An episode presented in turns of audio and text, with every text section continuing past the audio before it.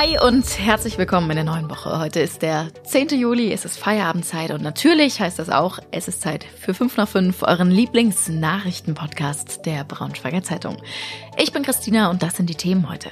Transgender-Pfarrerin aus Salzgitter, endlich sie selbst. Interview mit einem weltbekannten Synchronsprecher und Trainingsauftakt beim VfL Wolfsburg mit einem bekannten Gesicht Fragezeichen.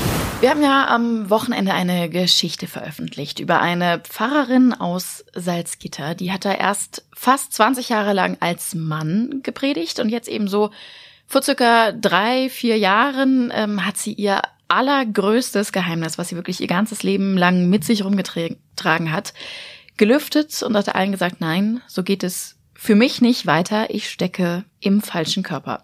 Und unsere Kollegin Katrin Schiebold hat Marlene Belo zum Interview getroffen und jetzt sitzt sie mir hier gegenüber.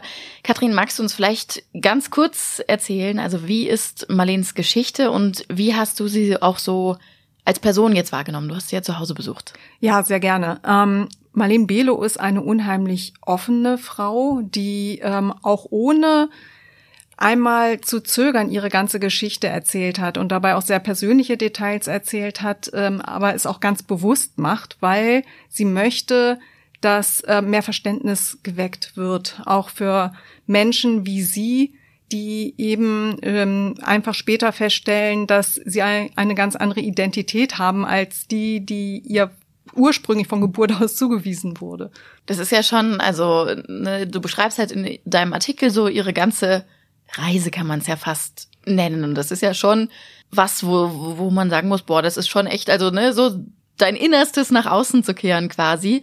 Fiel es ihr denn so ganz leicht, das irgendwie zu erzählen? Also habt ihr da ganz locker flockig drüber geplaudert oder wie war das Gespräch so? In weiten Strecken fiel es ihr leicht. Es gab immer wieder Passagen, wo sie auch selber dann innehielt und darüber nachdenken musste. Aber man muss dazu sagen, sie ist Pfarrerin und insofern auch ein Leben in der Öffentlichkeit gewöhnt. Sie kann auch sprechen, vor Menschen sprechen, sich selber natürlich gut reflektieren. Ähm, das hat das Gespräch auch ähm, geleitet sozusagen. Aber ähm, wie gesagt, sie ist, glaube ich, ungewöhnlich offen auch und geht eben mit ihrer ganzen Geschichte auch bewusst an die Öffentlichkeit. Und diese Geschichte, die haben wir ja dann auch auf dem Instagram-Kanal der Braunschweiger Zeitung veröffentlicht. Und da gab es wirklich auch ganz, ganz viele nette Kommentare, also wo die Leute gesagt haben, wie dolle sie Marlene jetzt eigentlich bewundern und wie stark sie ist. Aber es gab eben auch eine ganze, ganze Menge nicht so netter Kommentare. Die ich gar nicht gerne wiederholen möchte, weil sie tatsächlich nicht nett waren. Also ich habe gedacht, boah, ist das menschenverachtend. Und ähm, das hatte mich ehrlich gesagt auch ein bisschen schockiert, weil vieles so in diese ähm, äh, Ecke ging, äh, dass jemand so, also so eine Person nicht als Pfarrerin mehr tätig sein darf und dass sie nicht die christlichen Werte vertritt. Ähm, mein spontaner Gedanke war, wieso keine christlichen Werte. Ich verbinde mit christlichen Werten Offenheit, Toleranz, Menschenliebe und ähm, natürlich passt das dazu und auch gerade Vielfalt gehört eben zur Kirche dazu.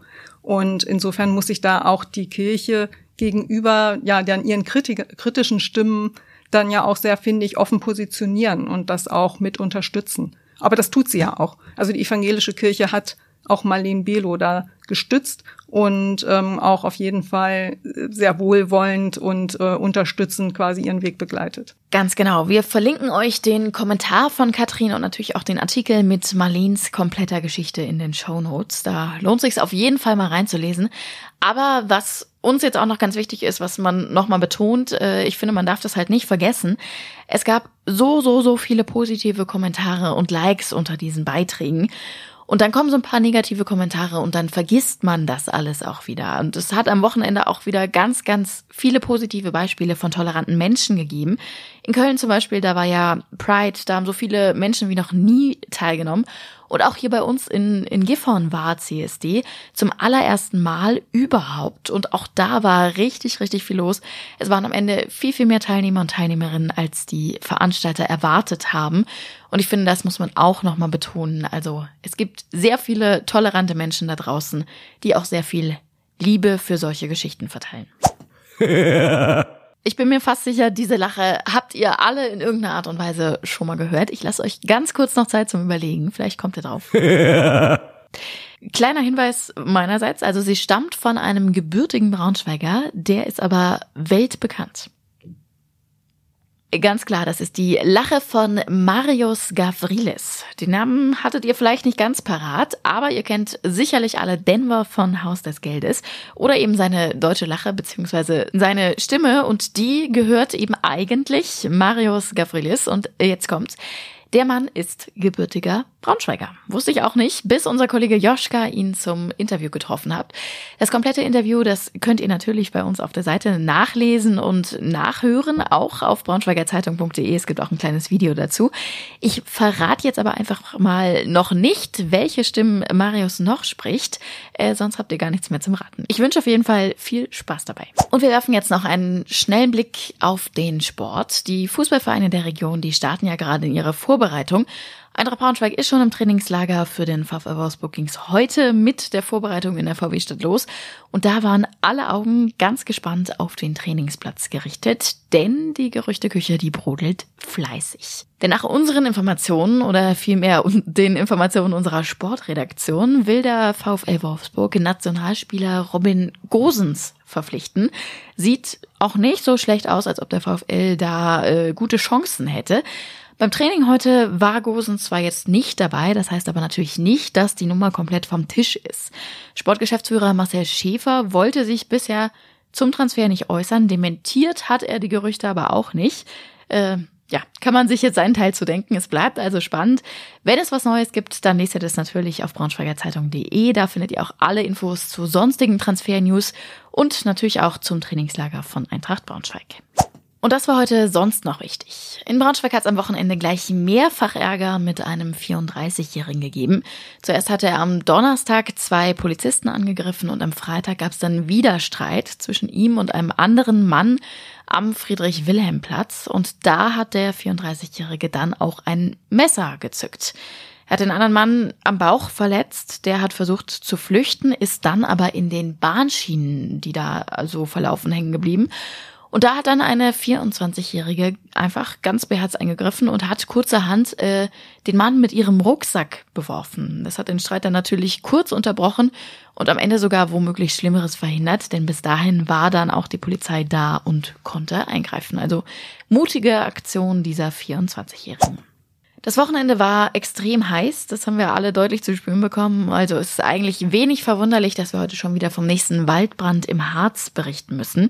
Der hat die Einsatzkräfte im Südharz in den vergangenen zwei Tagen wirklich ordentlich beschäftigt. Auch heute Nacht mussten sie nochmal zum Ravensberg bei Bad Sachsa ausrücken.